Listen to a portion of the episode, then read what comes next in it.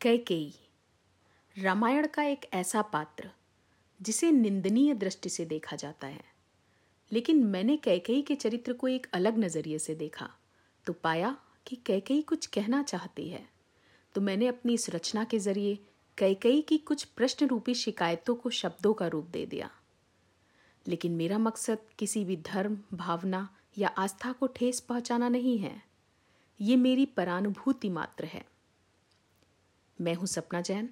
मन की उड़ान पे मैं आपको कहानियाँ और कविताएँ सुनाती हूँ। ये मेरा पॉडकास्ट समर्पित है रामायण के चरित्र कैकेयी पर। तो कैकेयी कहती है,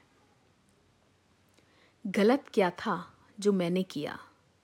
लेकिन एक पल में मुझे प्रेयसी से घृणा का पात्र बना दिया। जब तक मैं उनके हर पल में साथ थी, युद्ध के मैदान में अपनी जान हथेली पर रखकर अपने प्रियतम पति की जान की रक्षा की थी। तब तक मैं प्यारी कह गई थी। और जिस दिन मैंने अपने हक का एक हिस्सा मांग लिया तो मैं उल्टा कह गई हो गई। इस पितृ सत्तात्मक सत्ता की पराकाष्ठा तो देखो। पति के साथ बेटा भी औरत के खिलाफ हो गया। रिश्ते नातों के आगे पुरुष का अहम ऊँचा उठ गया। मेरे भरत ने मुझे देखने से मना कर दिया। और उसने भी मुझे घृणा का पात्र बना दिया। सबने भरत की जय जयकार की, लेकिन किसी ने ये नहीं सोचा कि ये बोल कौन रहा है। भरत या उसके वो संस्कार जो मैंने ही उसमें बोए हैं। इतिहास गवाह है कि माँ जो संस्कार बच्चों को देती है, बच्चा वैसा ही होता है। तो प्रजा को तो ये सोचना चाहिए कि अगर मैं शुरू से ही चाहती कि भरत को ही सब मिले तो मैं भ्रातृ प्रेम का अंकुर ही क्यों डालती? घृणा न भर देती?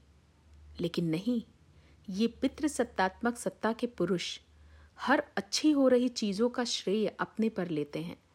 और थोड़ा भी कुछ बुरा हो तो सारा दोषारोपण एक स्त्री पर ही करते हैं।